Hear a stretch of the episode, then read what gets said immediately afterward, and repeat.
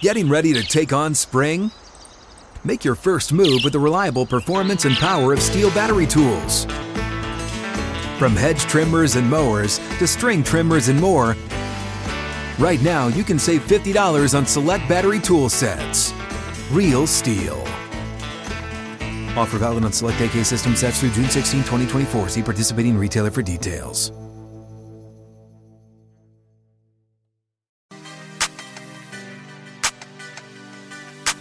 Just like that, the second hour is here. Chad, it's been a fast paced show to start. We've got John McClain coming up in 20 minutes, NFL headlines. There are plenty going into the draft. And with the quarterbacks right now, as contract extensions are all the talk, an hour from right now, Dane Brugler will be on the show, author of The Beast with The Athletic, The Beast being the most jam packed NFL draft preview you can find on literally any prospect. Dane did a full seven round mock draft for the Athletic and spends his entire year putting together this draft guide. He joins us for his visit. That's coming up in an hour. Plus, Curt Schilling on the show in hour number three, talking Major League Baseball. Um, the talk yesterday, of course, about the Jalen Hurts contract extension, now the highest paid player in NFL history details coming out through Andrew Brandt, through Adam Schefter, and others. The, the five year, $255 million contract makes him the highest paid player. He's making on average 51 million per season. And about 180 million of that is guaranteed to Hurts. And at signing, he has 110 million guaranteed at signing. So let's put this in perspective and know what we're talking about here. 110 million guaranteed at signing on the contract. Up to 179 because of the injury guarantee that's also included in this. So dude got paid. Power, more power to him. Uh, agent did a f- fantastic job. He deserves it. Which that money is what truly matters to the player. Right. That is what you are guaranteed to get when you sign. So that's that's the most important part for the player. Yeah. You're going to get into the salary cap part of this too so, for the team. Yeah, the salary cap is when you see what they've done, it's not like I mean, when you see the salary cap hit for the Browns and Deshaun Watson, I mean, it, it's it's massive every single year. And Schefter put out the tweet. I think we just showed it. Let's put it back up um, on, on what the uh, impact will be on their season on their cap. He's only going to count 6.1 million per year or per, for this year on the cap for Philadelphia, followed by 13.5, then 21 in year three of this extension, and 31 million against the cap in year four of this extension. What they've done and what teams are doing, uh, it, or what they could do in a situation like this, are voidable years on the back end of a contract. So it looks massive but really, by the time you get to certain years, you either continue to renegotiate and restructure and kick the can down the road, or there are ways to set up a contract that are more cap friendly while putting uh, players' money in their bank account immediately. And you can see what Andrew Brandt is tweeting about with, you know, you have option bonuses in the deal that could bring on more cap. That would be 27 and 28. Massive cap charges, maybe north of 70 million that's what we were seeing in voidable years or what we started to see with what the Saints did with Drew Brees, right? They continued to restructure.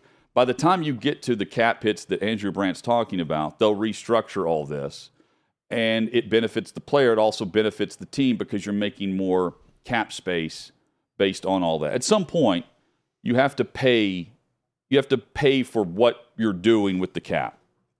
But the gamble would be if you're Philadelphia is that you're setting up your cap down the road for what's going to be a much larger cap than it is today. And while you didn't see it in the recent contract extensions of uh, any of the, the guys like pre COVID or going into that COVID year, is the COVID season. Mahomes, Josh Allen, that, yeah, that group. Yes, but also like Tannehill got extended yep. after that year. There was one or two others. You had to account for the fact that the cap was going to go down, not up, based on revenue and everything involved with that. And now that you have the new TV revenue coming in and uh, the billions that are being made off of it. The gamble would be, hey, we're we're going to be willing to pay and take that cap in and still be competitive because the cap's going to be up and we can absorb more of it then than we have to now. So it benefits the player. And it, I think the assumption is, oh, Jalen, look at this. Hurts got he got paid and he's not counted against the cap. What's going on with my roster? Well, there's there therein lies your answer. Is they've structured this to where they either have voidable years or they take the cap hit much later in the guy's career after they win a couple Super Bowls. Or, or you know, if they're not competing for Super Bowls, it's a way to cut bait. You know, later Sure. in the, Yeah, the run, and- and then not you know be done with it. It- It's it's smart business, right? I think we both agree this was a wise move by the Eagles. Sure. And the way they kind of manipulate the cap a little bit, it, it's just the smart way to do it. it. It leads people to say, well, is the cap truly real? It, it is, but these are the ways you can finagle it. So even when you see a monster contract like this one for Jalen Hurts, you look at it and say, well, it's not awful for the team because the immediate response, we were getting some of this on the YouTube chat, was so now the Eagles can't go get good players because they've got so much money locked in with quarterback. Well, it does hinder their ability to do certain things, but because the way Hutton you laid it out that it's structured, it doesn't completely negate their ability to field a really good roster around Jalen Hurts because the way it's backloaded and what they could do three years from now if they wanted. Yeah, and they with the injury guarantee and other like they're only going to have to pay him up to 179 million of the 255 period, and only 110 is fully guaranteed at signing, uh, and then the you have the injury uh, aspects lock in once he's on the roster, which he will be. But again, like I, I, think the structure of it is brilliant, and I wonder how much of that structure is what we're going to see with Burrow and Herbert, uh, maybe even Lamar Jackson with just more money guaranteed at signing that can also lock in with voidable years moving forward for Baltimore, where the voidable years meaning you cut bait and you're never actually going to see the money that's on the back end of the contract, even though that money counts to prop up the overall number that you're pushing and that the player wants out there, right? Yeah, th- this seems like to me um, the proper measuring stick for Herbert's upcoming contract Yeah, that's with. Jalen yeah. Hurts. I don't know that it's apples to apples with Lamar Jackson or Joe Burrow. So this is a good marker of okay, here's where Jalen Hurts is. Joe Burrow is going to go above that. I think Lamar Jackson probably goes above that. He got offered that above that already from Baltimore, goes above that, and then Herbert will be right around that Jalen Hurts number. That's the way I sort of see this breaking out. If I'm just okay, now that it's like draft picks being slotted with what they're going to make for the most part. Yeah. To me, this helps the slotting system more than what the Browns did with Deshaun Watson because this is a more logical conclusion from a franchise that knows what they're doing with the Eagles that everyone can look at and say, now this is what we're paying you against and compared to. And I think it's also important to the, the Eagles have drafted well, so that's allowed this process to play out this way because you, they have players under rookie contracts, the more affordable contracts, and they're not having to pay big money. And they, they can do that now, but they're not having to pay the big money to overspend and bring in players because they're they're younger players that are four years into the league or less aren't panning out. Those guys have and they're either getting paid elsewhere whenever the contract is up, or you enhance by bringing in and trading for a guy like AJ Brown, who is going to pair well with DeVonta Smith, but he only does that because they hit on DeVonta Smith, who's playing under the rookie contract. And you compare him with a guy that's getting paid. At some point, though, Chad, when it's time for DeVonta Smith to step up and say, hey, it's time for big money as well, he'll also break the bank, and then you can't pay everyone. Yeah, I mean, Dallas Goedert, A.J. Brown, big time offensive lineman. Yeah, Someone's not going to make the cut. Big DeVonta there, yeah. Smith, right? I mean, that's But they, the- someone's not going to be in that. It, but they it- can it could absorb. be They can absorb a bigger contract if they need to, based on the way the the the the contract is structured of their quarterback. So many teams are hamstrung by the quarterback hit because if you cut the guy, you're out. yeah. So you or, or trade like you still have to absorb the hit based on the money you gave a couple years ago. something to think about. And and it's something behind the scenes where yesterday's headline of 255 million comparing it to Lamar, it's just different based on the way the, the Eagles have been really good at setting up this roster and setting up a moment like yesterday. Not everybody can have that do that because not everybody's as good as they've been behind the scenes at drafting and acquiring talent. And that division is formidable that the Eagles are in right now. So important to have your uh, young quarterback locked up for the future. Well, think about the quarterbacks that are are being paid now. Of course, Hurts, but you've got uh, the uh, Prescott contract down in Dallas, right? Um, we just saw Daniel Jones get paid in New York. Tied for seventh highest paid quarterback in the league, Yes, soon to be like not even top ten though. Keep Right. that in mind. which is where he should be, Yeah. not top 10. Right. I, I think the, the the rankings that you'll see now for where they rank salary wise constantly be reset with at the next some point contract. you'll be like, oh, Daniel Jones is winning games again, and he's only being paid in the top 15, not the top 10. That's about right. Um, but not the case now. He's, like Chad said, tied for seventh at $40 million in new money per season with Matthew Stafford and Dak Prescott. But then you have Washington, who is trying to figure out their situation. And I maybe they are a wild card for a quarterback in the draft. Who knows? But the big money talents, when you start looking around the league in the NFC, if I'm finishing second or third in the NFC East, I'm feeling okay because I feel like I'm going to the playoffs.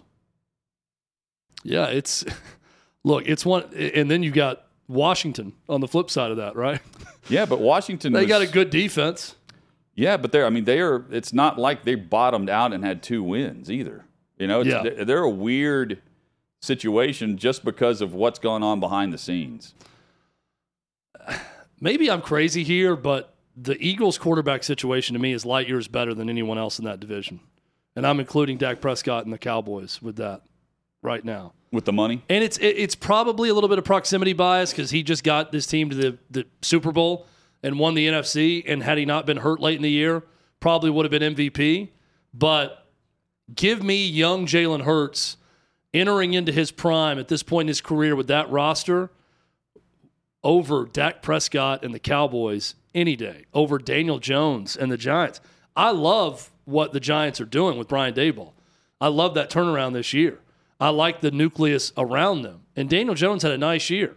But give me Jalen Hurts over Daniel Oh, Jones yeah. in, any day of the week. Yes. So while that is a division setting up to be great for the foreseeable future, I'm still taking the Eagles and Hurts all day, every day right now. Chad, how about the story in Buffalo? Damar Hamlin cleared to resume full football activities. That, according to General Manager Brandon Beane. I would have never guessed this is happening this quickly. Maybe we see it down the road where he makes a tries to make a comeback and uh, he makes an appearance in a game. I would never have expected where we were on Monday Night Football and to fast forward to April and this headline's out there. I mean, it, his his return to full football activities happened faster than a dude that tore his ACL. That's It- incredible. It's, it's awesome. It's a great story that he's going to be back out there. Help me out here, though. Did he ever say what happened? Or has any doctor said it? We've all speculated it was Other than we know it was a commotio cordis is what everybody speculated, but no one has said it. I don't think that serves the greater public well. It's totally his decision, but this was a high profile deal. You could help a lot of people by explaining what happened. I, I, I do not understand the secrecy and the silence in what happened to him. We think we know. We've had doctors, cardiologists on this show that have explained to us what they saw and what they would say probably happened, but they don't know because they're not treating Damar Hamlin. Well, all we know is it was They're cardiac doctor. arrest, but that's it. Yeah, but we don't know what caused it. We don't know if it was commotio cordis, if it was something else that happened. All I'm saying is I- I'm not alleging there's something sinister going on, but if not, then just say it. I I just think this could really help. It's such a high profile deal. If it's something that we can get information out there about and people are on the lookout for things like this, could help other people. Yeah, I, I, I just find it. So they've they've said that he's seen three other specialists addition in addition to what the team is referencing. He's seen three additional specialists, most recently on Friday. They all agree it's not two to one or three to one. Yes, go ahead and play. They're all in lockstep of what this was and that he is cleared to resume full activities, just like anyone else who's coming back from injury or whatever. So he's fully cleared. He's here. He's in. He's of the mindset. He's in a great headspace to come back and make his return. Meaning that voluntary off-season training took place, and he's there. But not only has he been cleared, they're saying, well, w- whatever happened with your cardiac arrest, it's not likely to happen again. Welcome back. And maybe there comes a time when he talks more about it, but I- I would just like to know for my own curiosity. And I also think that there is a greater good element to telling your story. When Yeah. we all watched on national TV someone's heart stop, and everyone was terrified for this young guy and Yeah, rooted him on for a week and rooted him on after that. We all thought that we witnessed something horrific in a football game, and it turns out he's going to play the next year. Why the secrecy? L- let's talk about what happened. I'd like to know, and I think the medical community would like to know, and maybe parents of young athletes would like to know. I just don't understand why we're not talking about it. Not even play the next year, Chad. Cleared to participate fully the following April. Yeah, which That- is that's a, what's a, so that's unusual. a great story, and I, I love it that he's able to get back out there and play. I just think it would serve a lot of people if they talked about what actually happened. Coming up, John McClain will join us. We'll hit the top headlines with John, including uh, wide receiver traded, veteran wide receiver traded to the Pittsburgh Steelers. Another veteran, and DeAndre Hopkins continues to wait on where he's going to be suiting up this upcoming season. That plus the quarterback discussion with all the contracts, and of course, NFL draft, which is just around the corner a week from Thursday. That's all coming up with John on Hot Mic.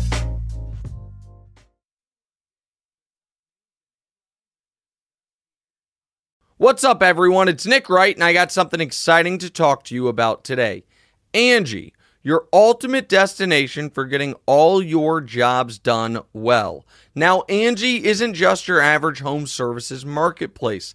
It's a game changer with over 150 million homeowners served and a network of over 200,000 skilled pros. Angie has experience and expertise to tackle any project with ease. Whether you're looking to spruce up your backyard or undergo a major home renovation, Angie's got your back. And their pros are locally based, often running small businesses right in your community. And here's the best part Angie makes the process seamless. From researching and comparing pros to scheduling services at your convenience. Angie's user friendly platform puts you in control. So why settle for anything less than perfection when it comes to your home? With Angie, you can trust every project will be completed with the utmost care and professionalism. So get started at Angie.com.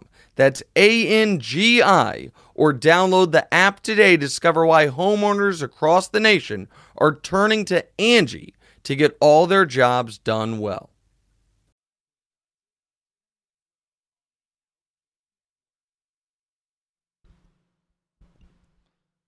Sixth and Peabody, our location with Yeehaw Beer and Ole Smoky Moonshine. Glad you're with us. Hutton and Withrow here for Hot Mic. Chad, it, uh, about, well, within the hour, Damar Hamlin announced his intention to return and did say that the doctors gave him the commotio cordis diagnosis, which is hitting the chest directly over the heart that can cause cardiac arrest and then uh, ventricle fibrillation. Perfect timing by me because 15 minutes after he said that, I raised the question why he hasn't talked about it yet. But now we have our answers. That's Well- good. That's what people were suspecting was the case. Yeah. I'm glad that's out there because, It's- again, I think getting that information out there could help others. No doubt, no doubt. And John McClain joins us, gallerysports.com. A lot to hit this week with John. John, hope you're well, but for uh, for this cardiac arrest that took place on January 2nd, it is April 18th, and he has been fully cleared to play and return to football activities. That is remarkable. I, I said right before you joined, he had a faster timetable than someone with a, a hamstring. I mean, sometimes, uh, uh, sometimes a hamstring, and definitely if someone recovering from an ACL. I mean, it, it's crazy to think how fast this took place. And that's great, of course, for the Bills. That's what everybody expected. He said he was going to come back. They said that's the way they were leaning, and now it's official. John, it is also official that Jalen Hurts is the highest paid player in the NFL. What'd you make of the contract and the fact that the Eagles got this done before any of the others get their extensions? That's great for the Eagles because it's funny money, and he's not close to being the highest paid player when it's broken down. And uh, especially when it comes to guaranteed money, he's actually behind Russell Wilson. Of course, everybody is behind Deshaun Watson, but he's happy with it. It looks great for his agent, putting it out there what the value is, and it can be worth up to 270 million, and that's great for Hurts being a second round pick. And he's from Houston. I'm for anything good that happens to good Houston guys, and he's one of them. You know, their goal is to get to the Super Bowl. That just shows you can have AJ Brown at 25 million and a highly paid quarterback at the same time his cap figures were broken down by Adam Schefter, and they did a really good job on that contract. We'll see now if Justin Herbert, Joe Burrow blink first because whichever team signs them next, it's going to be less than the other one signs for. And the Bengals, the Brown family, they're not multiple billionaires. Franchises worth multiple billions, but they don't have a lot of businesses. So when you do a deal like that, you got to put a certain amount of money in escrow of the guarantee. So that's going to be hard for the Bengals to do. So I'm just guessing they're going to be next with Joe Burrow. John, you, you mentioned that you like good things happening to Houston people. Well, Count Nick Caserio is one of those Houston people now because he says, like Jordan Belfort in uh, Wolf of Wall Street, he, he's not leaving. Uh, what what do you make of his statement that uh, he's not going anywhere with the Texans? Biggest non-story I think I've seen in 47 years. I wrote last week he's not going anywhere. It's preposterous. The word was he's going back to New England. He tried to get out of New England to come here three different times, beginning in 2017. He has everything the way he wants it here. Final say on personnel. He hired DeMeco Ryans. He's got 12 draft picks this year, 11 next year, two number one picks this year. He makes five million a year. If they ever win a Super Bowl, he'd make another five million. Why would he go back to New England and take orders from Bill Belichick? If Belichick was gone, then it would make more sense. And he said yesterday to open his news conference, I was ready with the first question that he was embarrassed to have to answer something like that because of how happy he is. But uh, there's a lot of people around the country that tried to put stock in it when it was never true. Why are we beginning to hear that the Texans may pass on quarterback at number two? I think uh, it's been out there for a while that they've soured on CJ Stroud at number two. Their second biggest need is an edge rusher. DeMeco Ryans, former defensive coordinator, you know, would love to have a guy like Will Anderson Jr. They also like Texas Tech's Tyree Wilson uh, at that spot. The people here can't imagine that they would go into the season with Davis Mills as the starter, Case Keenum as the backup. So I noticed the betting odds have jumped up to uh, Will Anderson Jr. and Will Levis. First time I've ever heard Levis's name mentioned in connection with the Texans. If they want him, they've certainly done a great job to keep it quiet. And uh, Caserio admitted a couple teams have called him about trading up. You know, he said if the price is right, he'll certainly consider it. But I, in my last mock draft for GallerySports.com, I had them taking Will Anderson Jr. and then Hendon Hooker with the 12th pick. Hooker's stock is going up because of how impressive he's been in all his individual interviews people are starting to go back and watch the tape closer. And, you know, 10 months after you have an ACL would put him playing again in November, if that's what it was. There would be no rush to play him, no matter where he goes. And as far as his age, turning 25 in January, he played 10 years, he'd still only be 35 years old. And today, most quarterbacks play beyond 35, especially if they're any good. So age doesn't count anywhere near what it did 20 years ago. And so I have a lot of people I've talked to that I really respect, former coaches and personnel people who like Hooker a lot, especially better than Will Levis and even better than Anthony Richardson, who's the ultimate boomer buzz prospect. John, I made the point to begin the show. Like the one position where I just could not roll the dice is at quarterback. Rolling the dice in the draft, meaning if I like a player, I couldn't just assume he's going to be available and like no one else is thinking like I am at the position. The Texans, of course, they need a quarterback. Uh, we've exhausted the discussion about Bryce Young and C.J. Stroud, but I, I imagine taking defense at two, and then saying, "Oh, we'll get our quarterback at 12." But if you feel that way, uh, not you, but the Texans feel that way about Hendon Hooker, and you feel like there's not a quarterback worthy of the number two pick, why assume that there's a team willing to trade up to get the quarterback you're willing to pass on, and also think that in this run that your quarterback would still be there when they draft at 12. It's a very you can do that at certain positions. I could not do that at quarterback. I don't think five quarterbacks are going to go in the first 12. Four have never gone in the first four. And I think if, you know, would they trade with the Colts or the Titans? Well, say both of them want to trade up. Or if you bypass CJ Stroud and the Colts get him, and then you have to play against him twice a year and he sticks it up here, you know what?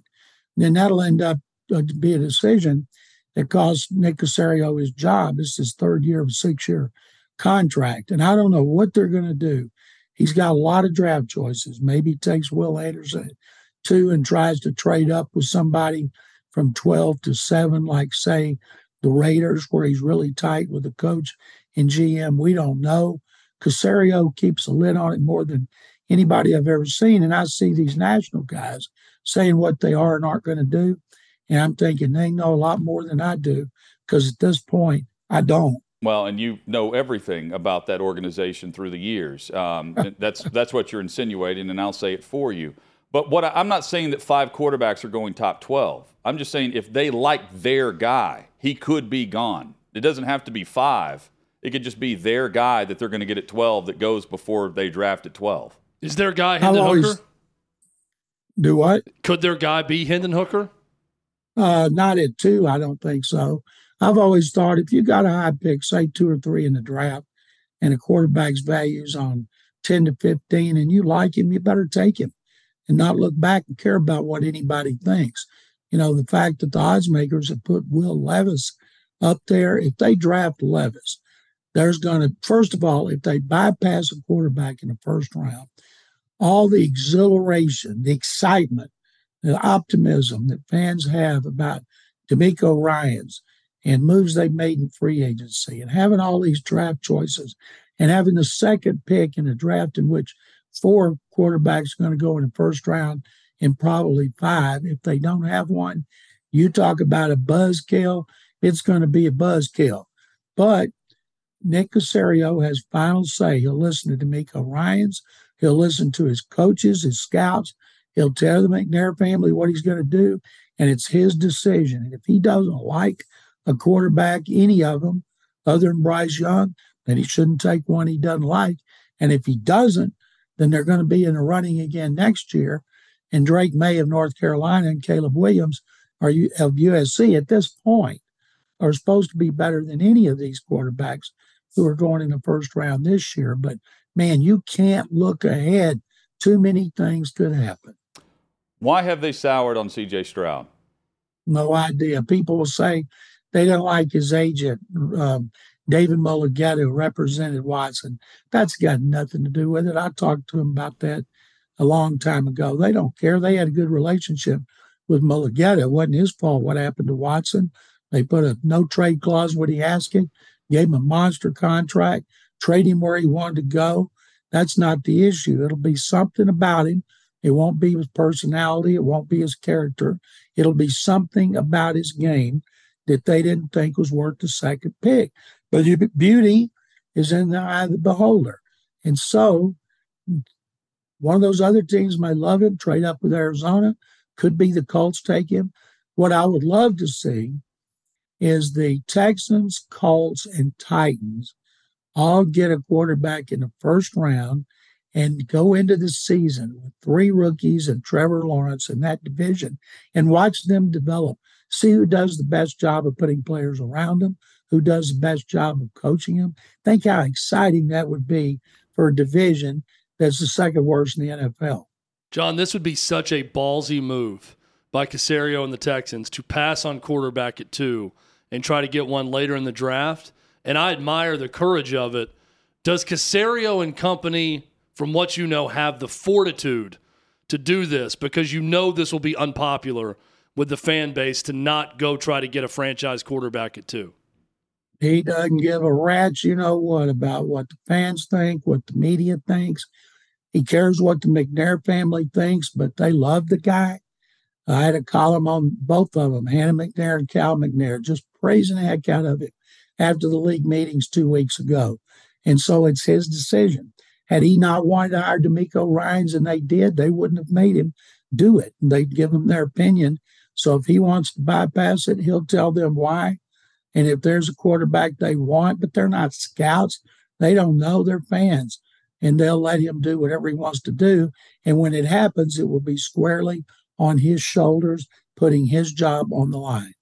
John, who do you believe, which teams do you believe are in the running to try to get ahead of Indianapolis? That could be with Houston. That could also be at, at Arizona, who currently have the second and third pick. If Houston has soured on taking a QB there, and they can trade back but still keep a relatively high pick ahead of where they pick at 12, who's in the running who would want to get ahead of Indy? First of all, I think anybody need a quarterback, say say it was the Raiders, say the Titans. I just think it's too much for the Titans to do to trade up to get a quarterback from where they are. It's expensive, and they need so much, as you guys know. And uh, uh, Atlanta had nine. You know, if Anthony Richardson were there, you guys know Arthur Smith. He's a former offensive coach. You know, he might be intrigued. They can say they love Desmond Ridder. Maybe they do. But I'm thinking if there's a more talented guy, at number nine, they might go with him. And so maybe they would trade up. There's a lot of teams. It's amazing, isn't it? Every year, how many teams need quarterbacks? This time next year, I'm guessing the Titans are going to be right in the middle of things of teams needing quarterbacks. And it's never ending process. And you can't guarantee you're going to be bad enough to get a top pick. And you can't all be Indianapolis. Colts had the first pick, got Peyton Manning at the first pick, drafted Andrew Luck and uh, now they've got the fourth pick. You know, would they swap with Arizona? I don't think the Texans will trade down any farther that it would guarantee them Will Anderson Jr. or Tyree Wilson. They like Wilson, the end from Texas Tech, who's been hurt, had a broken foot, can't work out. So they are, uh, if they take him that high, they're doing it based on potential. You do it with Will Anderson, you see him do it the best conference in college football. Now, they're different players. Wilson's 6'6, 265. He can play outside. He can slide inside, where Anderson is like 245 and strictly an edge rusher, but the Texans need both. So do the Cardinals. So uh, we thought the intrigue began at three. Now the intrigue begins at two. And no intrigue at one because it's Bryce Young, right? It's what everybody says. I still have a hard time imagining Frank Reich, who's never had a regular quarterback less than six four, going for a guy that's 5'10 and an 8, but giving up that much to get Bryce Young. But he's special in so many ways. But everybody says size isn't an issue. Every time he goes on the field, size is going to be an issue. Every time he gets hit, people are going to hold their breath. And it's not so much one hit to knock him out. It's the wear and tear of being a quarterback over a 17 game season. And hopefully, if you're the team that drives him, you want it to be more than 17 games. But he's a special prospect and he can't do anything about that one shortcoming, and no pun intended. John, uh, a year ago, the Rams they were moving on from Robert Woods, and then they end up getting Allen Robinson. Since then, today it's announced Allen Robinson traded to the Pittsburgh Steelers in exchange for a seventh round pick, and the Rams are going to eat a big a big chunk of that salary as well. The Rams are paying 10.2 million of the salary, and then the Steelers get Allen Robinson for five million plus a seventh round pick. And this this goes to show you what the Rams are doing with the talent or the lack of talent for investment that uh, they've made in these guys, and they don't have the picks to replace them. They get they did get the Super Bowl, but they don't have the picks to replace the big money guys who didn't pan out. And here we are again looking at McVay, who says he's sticking around for the for the long haul to see this through. Um, but they don't have the the draft capital to move around as much as maybe some other teams based on what they've done to win the title. Bleep those picks, John. Yeah, that's right. Anybody would do that for a chance to win a Super Bowl. Maybe not the Patriots because they've won so many of the Steelers. You think the Titans and the Texans wouldn't do that? Jaguars, Lions, of course they would. You'd sacrifice five years for one Super Bowl. The Buccaneers did it after they won their first Super Bowl. And I think the Rams people are understanding that Allen Robinson deal. I never understood it to begin with. Um, but great for him. He's going to get to go to the Steelers, and it's just going to take the Rams time to turn it around. And McVay is going to learn to live like the rest of the NFL lives, where there are bleak times to go with the exciting times. John, we had Cynthia Frelund from NFL Network on last week. Always a great visit, always good insight. And her numbers and everything she put together, she had comps for all these quarterbacks in the draft. And a part of it was not just a comp in the league, but best system fit for a team. And she paired up Hendon Hooker with the Atlanta Falcons. And I bring this up because I do think there are two extreme wild cards in the first round at quarterback. Falcons being one, Packers being another. When you look at the current quarterback situations with both those franchises, Desmond Ridder is a third round pick going into year two with Atlanta, which I think it's odd that we're not having more questions about the future at quarterback with the Falcons and it almost feels like a given on their end that Desmond Ridder's the guy. And the other one is Jordan Love w- with the Packers. What do you make of both of those situations and the actual level of confidence in those two guys moving forward? Packers professed their love for Jordan Love, and now they're going to find out if they made the right decision. One of the reasons they need to get this deal done with the Jets is they need a second round pick this year, whether it's an offensive lineman, tight end, wide receiver.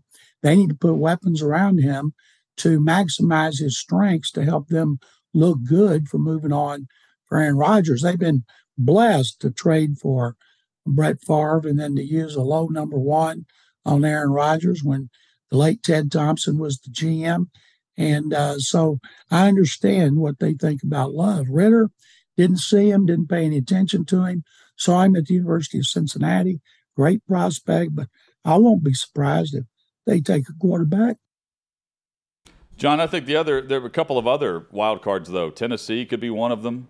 Uh, for the for the guys who need a year to develop, there are several candidates with team uh, teams. I'm saying who have a quarterback in place who could move on a year from now if you're really trying to redshirt. I'm not saying you have to do that all season, but the possibilities could be there for Tennessee, for Vegas. Uh, there, there are other examples of that. Seattle Rams comes to mind. Uh, a possibility. Rams, but it's very difficult for the Rams to get up there and do that now because they don't have the picks for like well, five and I, years. And I, am looking at this in my mind immediately. Hutton goes to Hendon Hooker late first round with these teams. Either a team trading back, trading up into the, the late first round. Those are the teams I think about outside chances of a redshirt year. Yeah. To go get a first round quarterback, and it probably would be Hooker if it's a late first Unless round. he's going 12th. Yeah, unless the Texans are grabbing him at 12. The Texans may Wait, end up drafting at 11 gone- and 12 if the Titans trade up with the Texans and draft their quarterback there. I had him going to Seattle at 20. I made a bet with one of my guys on the air here in Houston today who said he wouldn't go in the first round, wanted to bet 20 bucks. So I bet 20 bucks with him. Last year at this time, I bet 100. Dameon Pierce would rush for 1,000 yards, and he had 938 with four games left. then I had an ankle injury, missed the last, last four, and I had to pay up. And uh, this time, I've had two people, longtime quarterback coaches, offensive coordinators, one head coach in the NFL, tell me they've been watching tape of Hooker and how much they like him. And I've been watching the thing on uh, ESPN with Archie and Eli and Peyton talking about Bryce Young and Hendon Hooker, who were can- On, on the clock. Good good show. I've been watching yeah, it too. And Now, I don't put any stock in what Peyton says since he went to Tennessee, but listen to Archie and Eli talk about him, watching him work. I always like, because I learned this from Gary Kubiak, he likes to watch the interaction with quarterback and other people, whether it's coaches, teammates, and watching Hooker. You know, there's nothing not to like about the guy's personality. And I think that once they got teams got to the combine and started talking to him, they were impressed. And the word got spread, it started to spread. Boy, this Hendon Hooker, he's impressive. And so then others wanted to talk to him. Then when they would talk to him at the pro day, brought him in for a 30. And you know, these guys, they they spend a lot of time talking to each other. And I think that's why stock's gone up. I saw something, I think it was athletic today that said Hooker's up into the 50s. Well, I'll be shocked if he goes in the second round. Some people think so. I'm not really sure why, because when I have two guys that had been offensive coordinators and coached in this league for years before retiring tell me how much they like Hooker, one said, Why are more people not giving the kid from Tennessee a lot of love? I love this kid. And I said, Well, I don't know. You know, torn ACL, 25 years old. He said, I don't care. He said, This kid can play. And if he gets in the right system with the right coach, he can be really good. John, final 60 seconds for you. And I'm, I say this tongue in cheek, but I'm tying something in that you said earlier.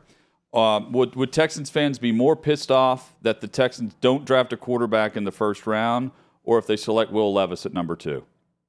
First of all, if they don't select a quarterback, they're going to be devastated. If they select Will Levis, there's going to be a lot of backlash among the fans in the talk show, but at least they could sell him and saying, hey, look at the 33rdteam.com. That's all former NFL people. They have him highest rated quarterback. Mel Mel. Uh, look at the bathroom selfie he took. Look how great he pilot looks. rated, and we don't care if he likes mayo in his coffee.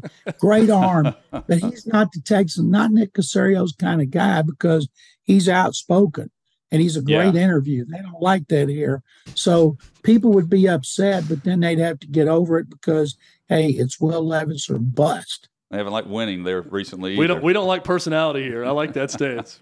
Take your fun personality and get the hell out. John, great visit That's as called always. getting neutered. and for those that don't know, any, like, it's a lobotomy. It's a personality lobotomy when you get to the league. When John says he doesn't know, he doesn't know, while others would assume like, oh, they're going to do this or that in Houston. If John's saying he doesn't know, but you still no blown really my knows. mind with some of the things you said in this interview, John. So we got a, we got a lot to unpack now that you've joined us.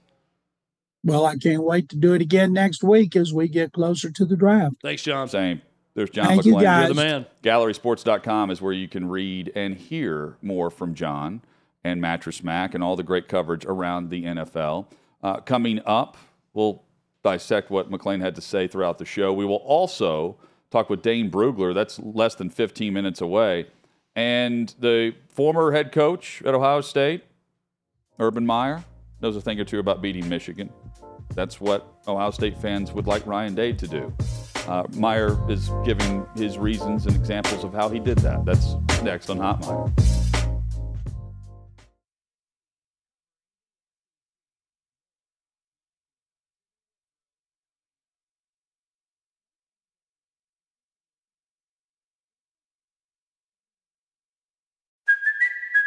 Kaley Cuoco for Priceline. Ready to go to your happy place for a happy price? Well, why didn't you say so? Just download the Priceline app right now and save up to 60% on hotels. So, whether it's Cousin Kevin's Kazoo concert in Kansas City, go Kevin, or Becky's Bachelorette Bash in Bermuda, you never have to miss a trip ever again. So, download the Priceline app today. Your savings are waiting. Go to your happy place for a happy price.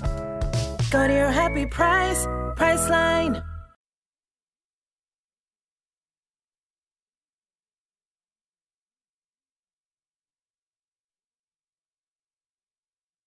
Chad, we mentioned yesterday Ryan Day and Ohio State packed the shoe. They've got what seventy five thousand. Seventy-five thousand paying, Paying customers. at least seven Paying bucks customers. each. That's right. Uh, they also packed it whenever Michigan beat them for the second consecutive year, and well, needs to beat them again. Urban Meyer spoke recently at a coaches clinic. This is via Cleveland.com on how he always beat Michigan. I'm not sure there's anybody that's ever respected that rivalry more than I am. I studied it. We had it on board everywhere about who they recruited, what they were doing offensively and defensively. I had one coach, that's all he did, is watch them year round. Uh, so when someone said, well, the team up north wasn't very good, then I would look at him and say, you don't really understand this rivalry. You don't understand that when we played them, I think three times they were in the top five in the country. So they're always good. If someone said they're not very good, then they don't. Usually that conversation ends quickly because first of all, that guy doesn't respect the rivalry. So they're very good. It's one of the top programs in America. You got a great coach, and it's a great rivalry. You think Ryan Day's hearing that and watching it and jotting down on a notepad? Note to self: assign two coaches So- to Michigan every game, every year. staffs now for for their conf like the conference they play staffs now would have like just how many analysts per team in a conference? Three, four analysts per team. now. Think about Bama. oh, they, they've got an staff. army of them. Yeah, there's. I'm I- sure Ohio State does too. I, I think the the vast majority of the upper tier of Power Five, they're doing more I than just- just scouting Michigan every week. I think it's hilarious though that you know I've got Yeah. one guy assigned to Michigan all year. Can you imagine being the lowly uh, offensive, defensive analyst, whoever? That hey, what'd you do this season? I did nothing but study Michigan for one game all year. From off mean- season on, I am studying Michigan for that rivalry. NFL's doing the same thing. It's worthwhile. I mean, it's that big of a rivalry. It's that big of a game. I, I partly making fun of it, but I, don't- also think it's worth it. it. That game is that big. And I hope Ryan Day's doing that. I would hope he is. He's got enough people to do whatever he wants. But I'm seriously thinking if he hears that, he's like, okay, I'm putting two guys on. it. I'm going to do an interview and say, you know what? I got two coaches. That's all they do. Appalachian State's doing that, Jeff. I got one guy who brings me my Keurig coffee every oh. day and another guy who studies Michigan year round. Dane Brugler next. We talk NFL draft with the best.